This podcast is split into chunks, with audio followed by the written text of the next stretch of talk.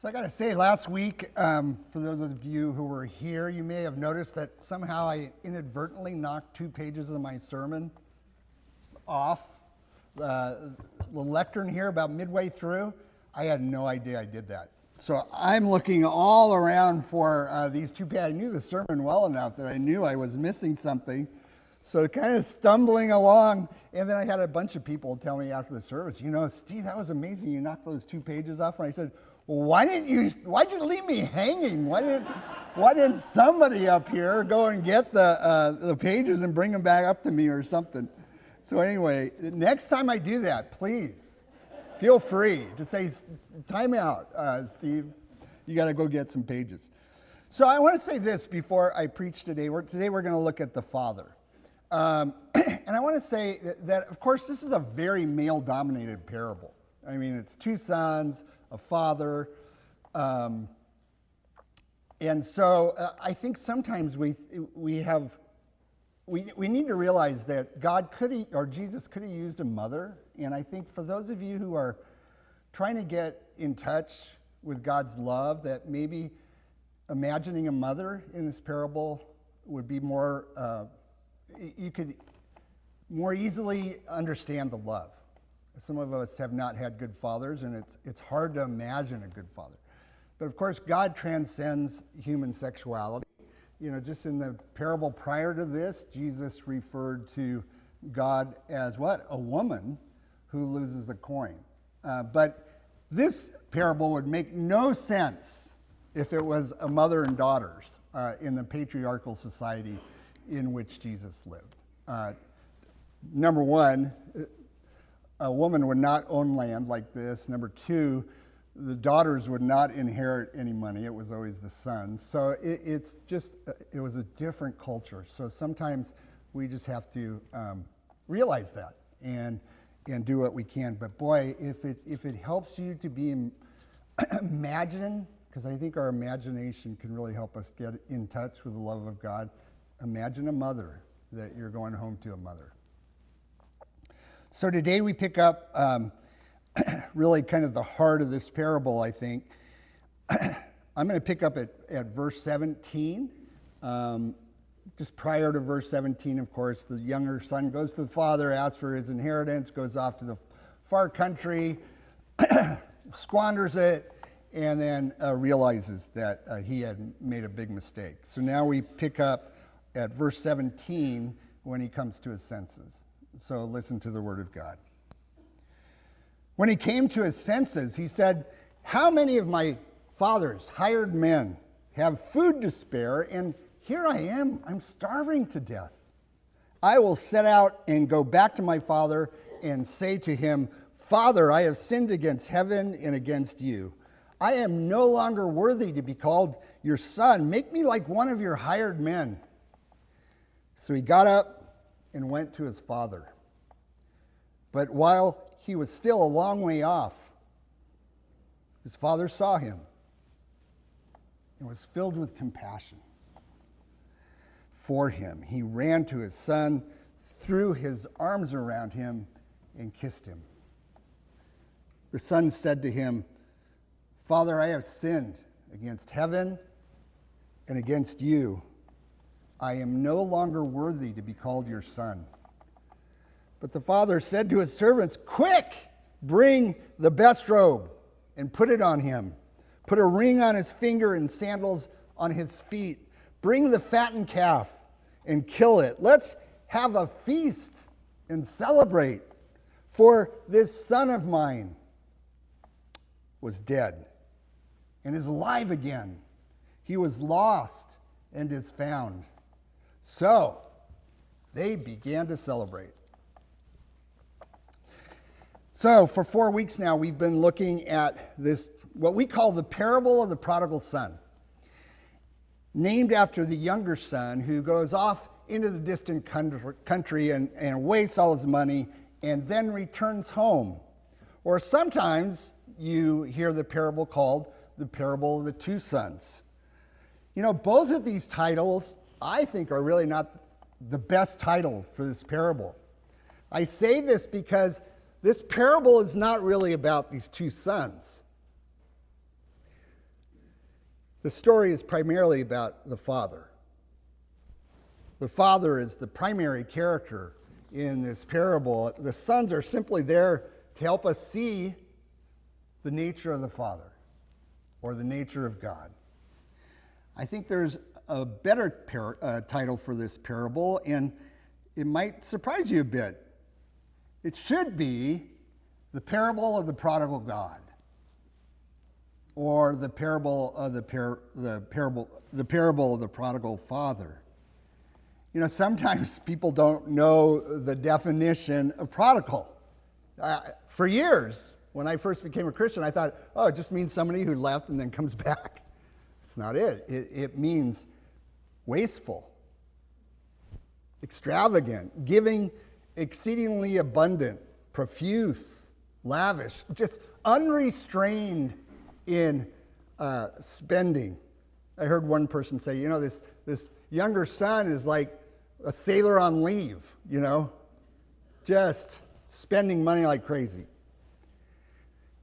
So, given this definition of prodigal, does it make sense to you that I say this should be called the parable of the prodigal God? It's a perfect, perfect title. You see, the younger son, oh, no doubt, he was prodigal in his spending, in his squandering of his father's money. And even his life, he squandered it away. But he looks like a penny pincher. Really, compared to the excessive love, the extravagant forgiveness, kind of the unrestrained joy of the Father when the Son comes home. The Father's redeeming prodigality completely overshadows the lost prodigality of both sons, really. This unimaginable grace, this really, I think, for us, hard to understand abounding love of the Father is what Jesus is really trying to communicate to us and to the people of the time in this parable. Now, remember, who's he telling this parable to? Who's he directing it to? Jesus is really addressing it to the religious leaders, the Pharisees, who, by the way, were all men. because he is eating, Jesus is, eating and socializing with the sinners and the outcasts, the spiritual zeros, the people who have really been pushed, ostracized from society because they don't follow the religious law. And some of them couldn't do it because of economic reasons. So they think those people are totally outside the limits of God's love. And they cannot believe that Jesus is having a meal with them, socializing with them, reaching out to them and loving them. You see, in, in, in, the Middle East, when you have a meal with someone, you're really saying, I, I accept you. I want to be in relationship with you. It's a big deal. So these religious people, oh my gosh, it's just beyond their comprehension that Jesus is having a meal and socializing and loving these people. Really, what they're saying, and, and, this is why Jesus tells the parable. And he's really trying to get them to understand the true nature of God and the true nature of God's love. It's the primary message of the parable. And what he's saying about God's love is there are no limits to God's love. You know, I think the religious leaders, the Pharisees, they saw God's love like a, a, a circle, a pie that had a limited number of pieces. And those pieces were only reserved for the good, moral, upright people who didn't make mistakes like them. You see, the problem with these guys in the elder son is they don't see their need for forgiveness and for grace. That's really the big deal. They think, they think they're doing just fine on their own. They don't need a Savior. But what Jesus is saying in this parable is you all need a Savior. You're all lost. And my love is unlimited. It's a big pie.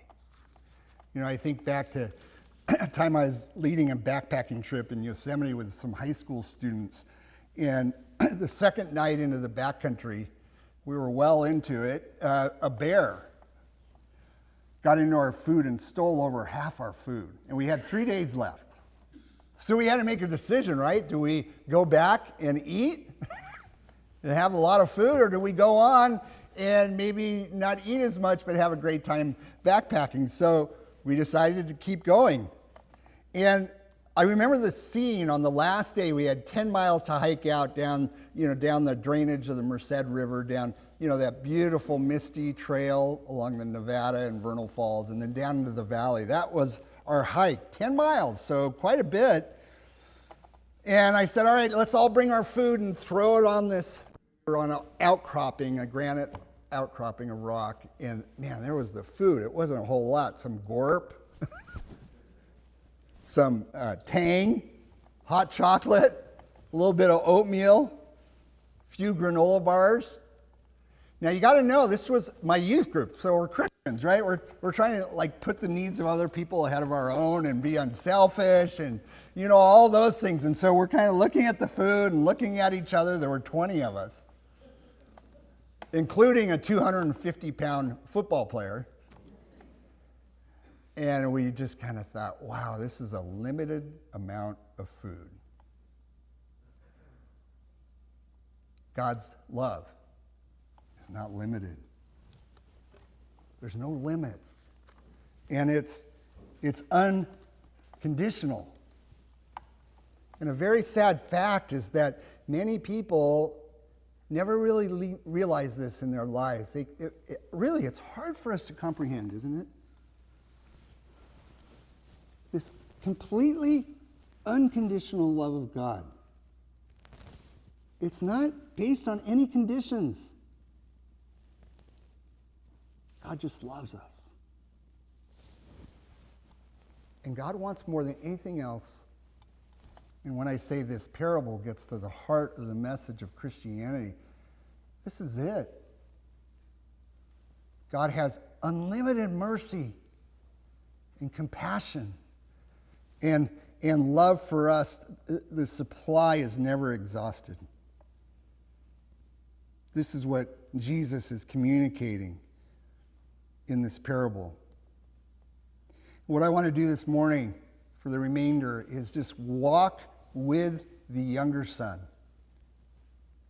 as he finally comes to his senses and begins what I would think was a long walk home, right? And I want to point out the details. You know, Jesus, the storyteller, master storyteller, he gives all kinds of details in this parable to convey, to communicate just how lavish, just how over the top, unrestrained is this love that God has for all of us. So let's pray, and then we'll walk with this younger son. God, I pray that you would, through your Holy Spirit, speak to each one of us this morning. Lord, we confess that this love is hard for us to understand, and yet when we grasp it, its transforming power can change our lives and give us new life. So speak to us. May this message go deep into our hearts and our minds. In Christ's name, amen. So, I want to go back a little bit to this request that the son has. of his father Father, I can't wait until you're dead. So give me the inheritance right now so I can get out of here, man. This farm is too small for me, it's too constraining. I need to go. So, right off the bat, we see this, this unrestrained love of God. Do you see it here? The Father allows him to go, he gives him freedom to go. You know, freedom to allow somebody to do something that, that may, you know, may hurt you and may hurt that other person is, you know, a type of love. We have to freely give love, right? Or else it's not love. And so the Father is generous in his freedom to do, let his son do what he wants. And you know, I think I said this last week, but this would have never happened in this time. Middle Eastern scholars say they, they have never heard of a, a, a son asking the father for his inheritance to go off. No father would allow his son to talk to him like this. Just wouldn't happen. It was out of the question that a father would allow his son to take his share of the inheritance and leave. It, this, as the people listening to this story at the time, this would seem unfathomable. No father would be this patient, this gracious to a son like this, but he gives him the freedom. And we all know the story. This, this son goes off into the distant country, and there he squanders his inheritance and wild living. And finally, he comes to the end of his rope. And friends, let me tell you, he's at the end of his rope. I love Rembrandt's portrayal of the son when he comes back to the father and kneels. Oh, he, you can tell he's broken, barefooted, emaciated, you know, head shaven. He's broken. He's humbled probably lonely, confused. At the end of his rope, and he comes to his senses, it tells us, and he decides to go home. Now, he knows that tradition, the mores of the time, would dictate that, that he would be punished upon his return, that he might even be cut off from the life of the village. You see, he, he not only insulted his father, he insulted the entire village. And as he walks, he must be thinking in his mind, oh, this is not going to be good. I could be physically harmed for doing what I did. And so he goes over his speech in his mind. Can you just see it? Him thinking over his speech. Okay, I'm going to say this. I'm going to say this. Father, I have sinned against heaven and against you. I am no longer to be worthy to be called your son. He's lost his identity. Make me like one of your hired men, thinking he can earn his way back in. So as he approaches the farm, you know what? He is probably filled with emotion, with fear and anxiety and sorrow and regret, not really knowing what's going to happen. You know, a couple, I think last week I said the saddest, one of the saddest pictures in the Bible is this older son, you know, arms crossed, refusing to go into the party. Sad picture. Well, this, folks, I think hard to imagine a more beautiful picture what we're about to see in the entire Bible. This beautiful picture of the Son and the father welcoming him. So as the son gets to the driveway and starts going up the long driveway to the farm, he sees a figure running toward him. At first, he can't tell who it is, but then he sees the graying beard and the, the flowing robes. And here we see the extravagant, reckless love of God. You know, another little detail here noblemen, which this father was, in the Middle East, they never run. They never pick up their robes show their legs and run. It was a violation of dignity. Something that, that noblemen just didn't do. Aristotle once said, you know, great men never run in public. Which tells us a little bit about Bill Clinton and how he used to jog. Remember that to McDonald's? Kings don't run. Noblemen don't run. Presidents don't run. They have that presidential stroll, maybe. But no, people run to dignitaries. But here is this waiting father who I believe has been waiting and scouring the distance, waiting for his son to come home. So overjoyed, so overjoyed with the, the vision of his son coming home, this lost son, his heart so full of love that he breaks out in a run, pulls up his robes, throws dignity and tradition to the wind so that he can welcome his son home as quickly as possible. Beautiful picture of God. Boy, one theological point here. You know, God runs to us. We don't find God. God finds us, just like in the parable of the lost sheep and the lost coin. God searches for us. And he's just waiting for that little turn home, and he runs out to meet his son. Wow, this is prodigal love. While his son was still a long way off, his father saw him and was filled with compassion, understanding for him. He ran to his son, threw his arms around him envelops him. I love Susie's portrayal of this. You see how she made those arms real big and just circle in the hands? He's holding this son who I imagine is just exhausted. And what does he do? He kisses him and hugs him. Now, you got to know, in the original Greek in the Old Testament, the verb form for kiss here or kisses is not one little peck on the cheek. It is over and over and over and over. You get it? Smothers him in kisses. Over and over and over. Not once or twice, but oh, tears of joy streaming down his face. This is the picture of the prodigal God. Words really fail to describe this love, but here's a picture for us. And if you have a hard time imagining God's love, I would say just sit and meditate on this and imagine yourself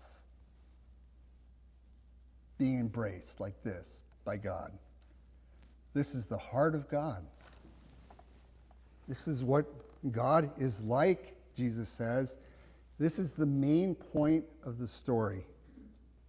God loves you and even me with this boundless, limitless, over the top love. Now, remember this picture and know that wherever you have been, and whatever you have done, and whoever you have been, no matter how many times you've gone to that distant country and snubbed your nose at God, this is what's so amazing the humility of God to welcome us home like this. God runs to you, throws his arms around you, and smothers you in kisses. This, Jesus says, is what God is like. And all the ways that Jesus could describe God, this is it.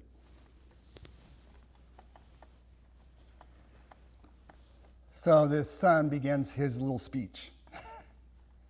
Did you know that his, notice that his speech here is shorter than one he had rehearsed? There's no mention of becoming a hired servant. It is simply, I am no longer worthy to be called your son.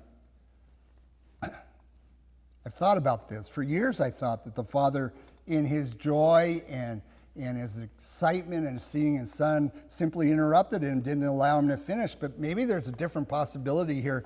Maybe the son realizes that there's nothing he can do to earn this kind of love. And so he just stops. And maybe he realizes that if there's any way he can go back to the farm, it's because of grace just sheer grace. You see, I think in some ways there's still a little bit of the older son in this younger son. He thought he could do something to earn his way back to the farm. And really, in many ways, this is the gospel in miniature. When we come to the Father, there must be no thought that we can earn it, there must be no hint of bookkeeping, any trace of us earning our ways into the kingdom of God we must simply come and say, Father, I am not worthy to be called your son or daughter. Just accept the grace of God. And maybe he sees the heart of the Father for the first time and he realizes this prodigal love that the Father has for him. And he just wants to be held. And it doesn't stop there. The prodigal God isn't done yet. It's almost as if this love is just cascading over and over and over again down upon his son. Get the best robe and put it on him. Uh, put a ring on his fingers and sandals on his feet. Now, never in his wildest dreams did he expect this. He expected punishment or banishment. At the very least, a very restrained homecoming with a stern lecture, right? Or maybe, you know, I need come back but none of that. What's important with these three little details is his father is restoring him to full sonship, was giving him symbols of honor. So he has his servants put on the finest robe, maybe his robe, a sign of royalty a ring on his finger, a, a sign of respect and affection, and sandals on his feet, a sign of a free man, not a slave. You see, the Father wants to make it clear, unmistakably clear to everyone who is hearing the story, that his son has been fully forgiven, fully restored. He is his beloved son. And then, as one last sign of the extravagance of God, the Father says, Bring out the fattened calf. This is the greatest party that this father will ever throw because you just don't eat the fattened calf very often. Very often. Bring out the fattened calf. Let's kill it. Set up the barbecue, the Weber, and let's party till midnight. Because this son of mine who was lost is found. This son who was dead is alive. Tiki Torches, the best band, wine, great food, a great celebration. This is the heart of God. Amen. God, we thank you for this amazing parable. We thank you for your great love for us. That, uh, again, we admit sometimes is just hard to imagine. Nowhere else do we experience a love like this that's unconditional, always forgives, quick to forgive, always restores, always redeems.